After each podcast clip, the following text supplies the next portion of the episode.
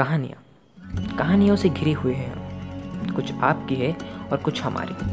कुछ आपसे जुड़े हैं और कुछ जिससे हम आपको जोड़ते हैं। और इन्हीं कहानियों में से आज हम आपके लिए लेकर आए हैं एक नई कहानी। फोर्टनाइट क्रॉनिकल्स पेश करते हैं। अप्रैल की बारिश। Written and narrated by Satyabrata Swain story edited by Devidutta Samal presented by Subrata Kumar Swain चलिए शुरू करते हैं। दूसरा एपिसोड बात उस शनिवार की। लो जी, आ गई मैं वापस। पहचाने या नहीं? यार, मैं अमृता हूँ। हाँ हाँ वही, जिसके साहब जद के किस्से आप सुन रहे थे। यार, उस दिन थोड़े काम आ गए थे, इसलिए आपको बीच में छोड़ दिया था। पर कोई बात नहीं, इतनों दिनों के बाद मुलाकात हो ही गई है तो किस्से तो इस बार मज़ेदार होंगी। ही हाँ हाँ उसी लड़के के बारे में। मगर इस बार एक बात का ध्यान रखिएगा आज कहीं आपसे बतियाते बीच में रो पड़े ना तो आपको हमारे साथ मिलकर किसी को गाली देना पड़ेगा। अच्छा ठीक है। अब किस्सा बताते हैं हाँ? नौ दिन बीत गए हैं आपके और हमारी मुलाकात में। इसके बीच में वो एक खूबसूरत इतवार भी था जिस दिन मेरे साथ दो चीज़ें अच्छी हुई थी। एक तो ये थी कि उस दिन मैंने पहली बार अपने हाथ से चाय बनाई थी और दूसरी बात वो मैं आपको बाद में बताऊँगी। मगर इस इतवार से एक दिन पहले आता है शनिवार। और मम्मी कसम, उस दिन हमारे ज़िंदगी में सनी देव की क्रूर नज़रें पड़ गई थी। शनिवार होता है स्कूल में हाफ़ डे, और हम घर जल्दी आने की खुशी में जल्दी जल्दी घर से निकलकर जल्दी जल्दी स्कूल में पधार गए थे। स्कूल में एक हफ़्ते गुजरने के बाद भी अब तक मेरी सिर्फ़ एक ही दोस्त बन पाई थी, जिसकी नाम थी असीमा। और अब तक हमारे साहबजादे की हमसे नज़रें चुराने की प्रक्रिया कायम थी। दसवीं कक्षा की सेक्शन ए में था वो लड़का और हम थे सेक्शन बी में। कभी कभार असेंबली में नज़र मिल जाते थे तो वो आँखों में अंगारे लिए नज़र फैल लेता था। और अगर कभी टिफ़िन ब्रेक में टॉयलेट के पास नज़र मिल जाए तो अपने आप को इतना व्यस्त दिखाता था जैसे कि किसी मल्टीनेशनल कंपनी की मैनेजर हो। तक मैंने असीमा से उसके बारे में कई किस्से भी सुन रखे थे कि उसका कोई और लड़की के साथ चक्कर चल रहा है। मगर ना असीमा, ना मुझे। उस लड़की के बारे में किसी को कुछ भी अता पता नहीं थी। तो सब मिला जुला कर अगर बताएँ तो मेरा कुछ खास यादें बनी नहीं थी वैसे स्कूल में। मगर उस शनिवार कुछ अलग ही था। मैंने जल्दी स्कूल पहुँच के बैग को अपनी टेबल पर रख अपनी आधी पड़ी इंग्लिश होमवर्क को निपटा रही थी। असीमा अब तक आई नहीं थी और चारों तरफ़ न जाने क्यों एवं शोर मची हुई थी। दो मिनट बाद घंटी बजी और हम असेंबली के लिए निकल पड़े। और भाई साहब, अब आया था ऊँट पहाड़ के नीचे। असेंबली के पास खाली जगह पर हमारे साहबजादे कान पकड़ के घुटनों के बल बैठे हुए थे। आँखों में इस बार गुरूर की जगह शर्म छाई हुई थी और थोड़ी झुक भी गई थी वो आँखें। साहब के शोभा बढ़ाने के लिए वो स्टूडेंट हेड वाला बैच अब गायब थी और पैर पर सूज की कमी थी। साहब को उस परिस्थिति में देख मुझे अपार आनंद मिल रही थी। उस वक्त मुझे ज़िंदगी न मिलेगी दोबारा का वो आखिरी सीन वाली खुशी महसूस हो रही थी। बड़ा आकर दिखा रहा था, यार, अब हो गई बैकुंठ प्राप्ति। मेरे साथ प्रिंसिपल के ऑफ़िस चलो, क्योंकि तुम्हारे पास आई कार्ड नहीं है। बड़ा एडमिनिस्ट्रेटिव दिखा रहे थे बेटा। अब क्या गलती कर दी? अब किस बात की पनिशमेंट मिली है? अरे हाँ यार, अब किस बात की पनिशमेंट मिली थी? मुझे उसकी पनिशमेंट मिलने की वजह का कुछ अता पता नहीं थी। मैंने असेंबली की तरफ़ बढ़ती कतारों के साथ आगे बढ़ते हुए असीमा को पूछी तो किसी और से पता करके मुझे बताई कि शनिवार के दिन जब हमारे स्कूल का यूनिफॉर्म पूरा सफ़ेद होता है, हमारे साहबजादे उस यूनिफॉर्म के अंदर सफ़ेद मोजे की जगह काले रंग का मोजे पहन के चले आए थे। यार, ये तो बड़ा कांड हो गया था। स्टूडेंट सेड और वो भी गलत यूनिफॉर्म पहन के। ना ना ना ना। अगर मैं होती तो एक हफ़्ते के लिए सस्पेंड न कर देती। अगर तुम स्टूडेंट सेड होके गलत यूनिफॉर्म पहनोगे तो मुझ जैसे बिना कार्ड वालों को डांटोगे कैसे? पर भला खुदा का, अब तक मेरा आई कार्ड मुझे मिल भी गया था और मेरे गले में लटक के मेरी शोभा बढ़ा रही थी। हमारी कतार जब उस लड़के के पास से होके गुजर रही थी तो मैंने कुछ वापस करने की ठान ली। मैंने थोड़ी खांसी और जब हमारे साहब मेरे तरफ़ मुँह उठाकर देखने लगे तो बड़ी ही नज़ाकत से मैंने अपनी आई कार्ड को अपनी बाएँ हाथ में घुमाने लगी। और थोड़ी खा, और खांस के दाहिने हाथ से उसे धीरे से साफ़ भी करने लगी। इस बार मैं सीधा उसके आँखों में आँख मिला के बदला ले रही थी।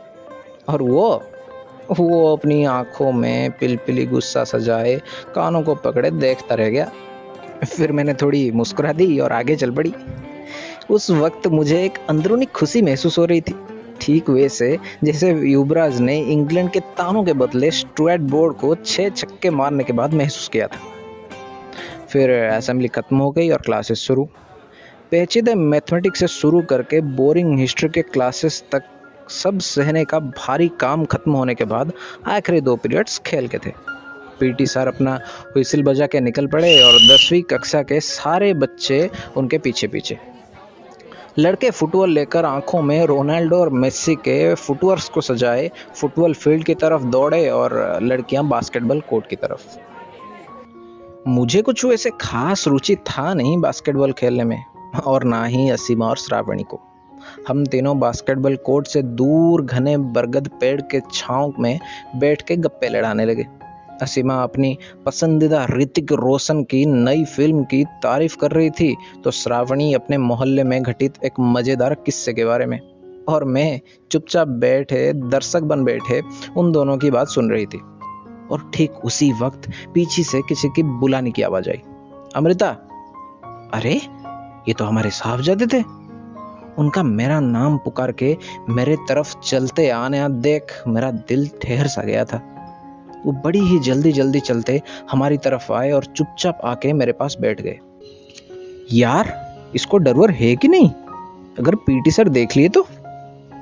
उसका मेरा नाम पुकार के मेरे पास आके बैठते देख, न जाने क्यों असीमा और श्रावणी शर्मा के और थोड़ी मुस्कुरा के वहाँ से उठकर दूर चली गई। वो लड़का मेरे बाएँ तरफ़ बैठ मुझे ही देख रहा था अब, मगर मैं जरा सा भी उसका तरफ़ देख नहीं पा रही थी। और मैं सीधे सामने खेलती लड़कियों को देख रही थी। तो मैं समृता कैसी हैं आप? वो ज़ोर से बोला। आप? इतनी इज़्ज़त? लगता है इस बार ऊँट पहाड़ के नीचे नहीं, ज़मीन के नीचे जाने के लिए उछल रहा था। ठीक हूँ। मैंने सीधा साधा जवाब दे दिया। मोहतरमा, नाराज़ है क्या हमसे? वो अपने मुँह को जरा सा मेरी तरफ़ झुकाए पूछ रहा था। ओ भाई, ये कैसा रूप था साहब का? पहले आप, फिर मोहतरमा?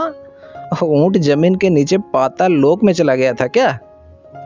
बदतमीजी करते हो, शर्म नहीं आती? अगर पीटी सर देख लिए तो कूट देंगे।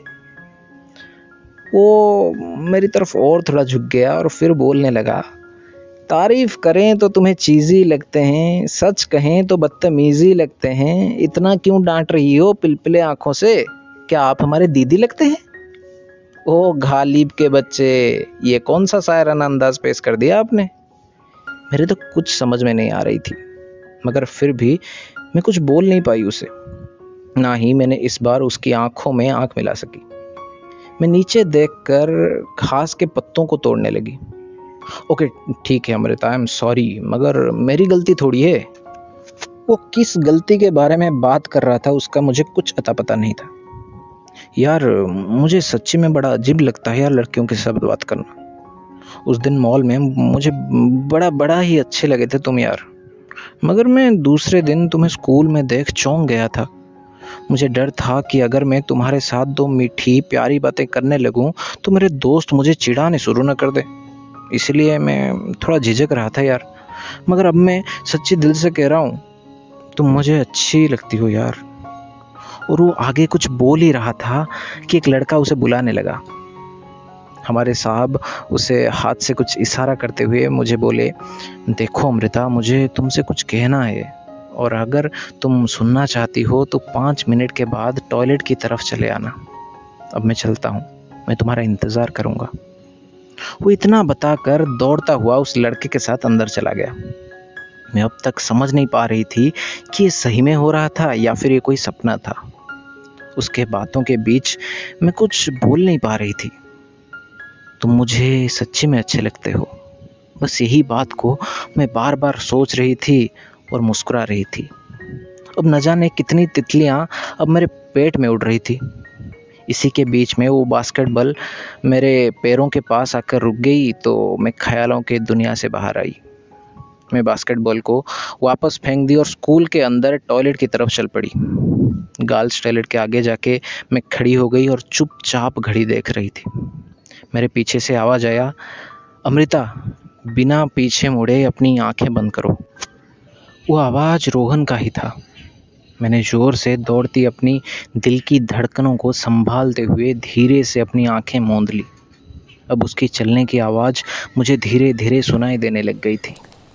चार कदम चलने के बाद वो मेरे पास आके खड़ा हो गया और बोला, अपनी आँखें मत खोलना अमृता। मैं उसकी बातों को सराखों पर रखते हुए अपनी आँखें उसी तरह बंद की थी। उसने धीरे से मेरे हाथों को अपने हाथ में ले लिया और बॉल डांस करने की तरह वो मुझे धीरे धीरे अपने साथ घुमाने लगा और वापस छः राउंड कुछ ऐसे करने के बाद रुक गया। उसने धीरे से अपने हाथ मेरे हाथ से छुड़ा लिए और बोला मेरी दस गिनती पर अपनी आँखें खोलना, अमृता। और ठीक उसकी दसवीं गिनती पर जब मैंने आँखें खोल दिए तो मेरे सामने छह लड़के खड़े थे। सारे हमारे क्लास के ही थे। और वो सब मुझे देख ऐसे हंस रहे थे, मानो चार्ली चापलिन स्वयं प्रकट हो गया हो उनके सामने। मैं कुछ समझ नहीं पा रही थी। और जब मैंने अपने चारों तरफ़ नज़र घुमाई, तब जाके मुझे एहसास हुआ कि मैं बॉयज़ टॉयलेट के एंट्रेंस पे खड़ी थी। मुझे देख वो सारे लड़के, जिनमें वो बदतमीज लड़का भी शामिल था, वो भी अपनी सारी ज़ोर लगाए हंस रहे थे। मैं अपने आप को संभाल न सकी और रोने लगी। गर्म आँसू के बूंदे मानो मेरे आँखों से बरसने लगे थे। मैं अपने आँसू पोछते पोछते दौड़ती हुई अपनी कक्षा की तरफ़ चल पड़ी। और अब उस लड़के के मुँह से वो हँसी भी गायब हो गई थी।